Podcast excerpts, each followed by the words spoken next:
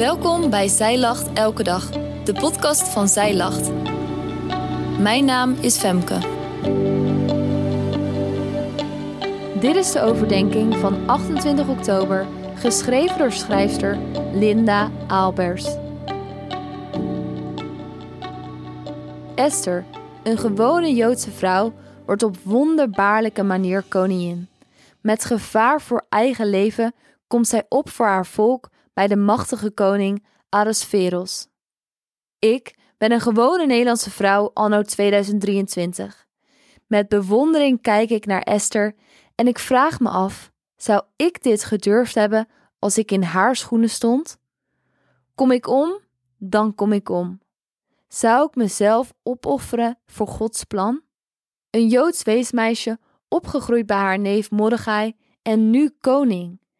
Esther is de nieuwe vrouw van koning Ahasveros. Zij is uitgekozen omdat ze beeldschoon en welgevallen is. De koning had haar lief. In Esther 2 vers 17 staat: En de koning had Esther meer lief dan alle andere vrouwen. En zij verwierf bij hem meer genade en gunst dan alle meisjes, en hij zette de koninklijke diadeem op haar hoofd, en hij maakte haar koningin in plaats van Vasti. Ahasveros is op het moment koning van het Perzische Rijk.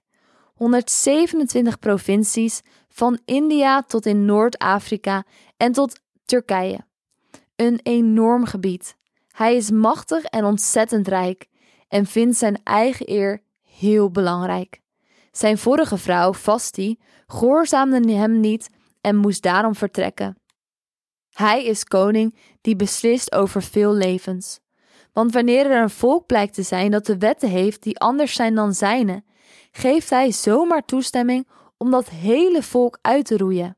En dat is Esther's volk, het volk van God. Mordechai zegt tegen Esther in Esther 3 vers 4 en 14. Mordechai zegt tegen Esther in Esther hoofdstuk 3 vers 4 en vers 14.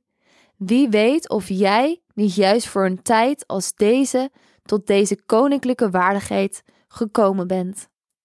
God heeft Esther op deze bijzondere positie en in deze tijd gebracht om grote dingen te doen. Maar toch heeft Esther hier zelf een keuze in. Want de koning is streng. Hij zou haar zo kunnen doden als ze ongevraagd naar hem toekomt. Toch kiest Esther ervoor om voor haar volk op te komen. Ze vraagt haar volk drie dagen voor haar te vasten. In Esther 4, vers 16 staat: Ga, verzamel alle Joden die zich in Susan bevinden en vast voor mij. Eet niet en drink niet, drie dagen lang, nacht en dag. Ook ikzelf zal zo vasten, samen met mijn dienaressen, en dan zal ik naar de koning gaan, wat niet overeenkomstig de wet is.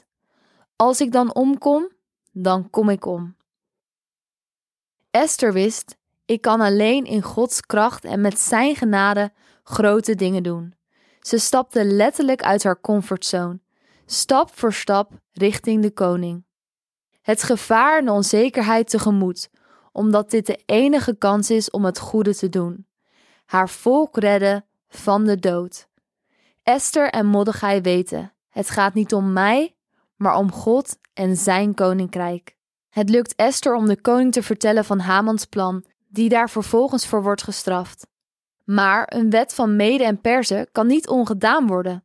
Dus op de dertiende van de twaalfde maand zouden door de wetten van Haman alle Joden vernietigd worden. Door de nieuwe wet van Esther en Mordechai echter mag het Joodse volk zich op die dag verdedigen, waardoor ze worden gered. Niet Esther en Mordechai doen die grote dingen voor God. Nee, God doet grote dingen voor zijn volk. Hij gebruikt Esther hiervoor en zij gehoorzaamt. Ze zal er misschien niet op hebben zitten wachten om grote dingen te doen. Ze zal het misschien wel eng hebben gevonden. Maar ze is gehoorzaam en doet het voor God en haar volk. Ook in onze tijd zijn er grote Ares Verossen. Veel machthebbers en gewone mensen vinden hun eer belangrijker dan Gods eer of die van de mensen om hen heen. Hierdoor is er heel veel onrecht en onderdrukking in de wereld. Je ziet het op het nieuws: zoveel geweld en armoede. en al die vluchtelingen. Er zijn heel veel christenen die vervolgd worden om hun geloof, die met gevaar voor eigen leven naar de kerk gaan of die Bijbels bezorgen en mensen bezoeken. Zij weten, het gaat niet om mij, het gaat om God en Zijn plan. Ook in jouw eigen leven kan je te maken krijgen met lijden, met ruzie of oneerlijkheid. En soms vragen we: waar is God? Waarom doet Hij niks? Maar God doet grote dingen, ook in deze tijd. Sterker nog, Hij gebruikt ons daarvoor. Durf je te geloven dat God jou, net als Esther, speciaal voor deze plek en tijd bedacht heeft, zodat Hij door jou grote dingen kan doen? Dit is echt waar.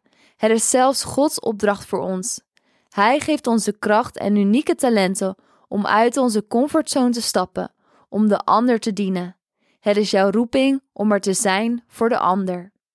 In Micha 6, vers 8 staat: Hij heeft u, mens, bekendgemaakt wat goed is. En wat vraagt de Heer van u anders dan recht te doen, goede tierenheid lief te hebben en ootmoedig te wandelen met God?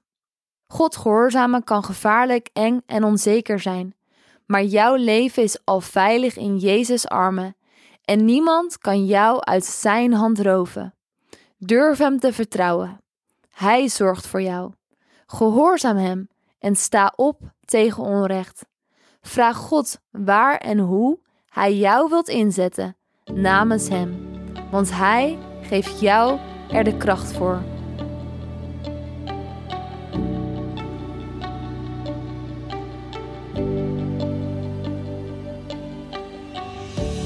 Dankjewel dat jij hebt geluisterd naar de overdenking van vandaag. Wil je de overdenking nalezen? Check dan onze website. Je vindt er ook meer toffe dingen die jou helpen om de Bijbel vaker te openen, zoals boeken, Bijbels, cursussen en evenementen. Morgen ben ik weer bij je terug met een nieuwe overdenking. Tot dan!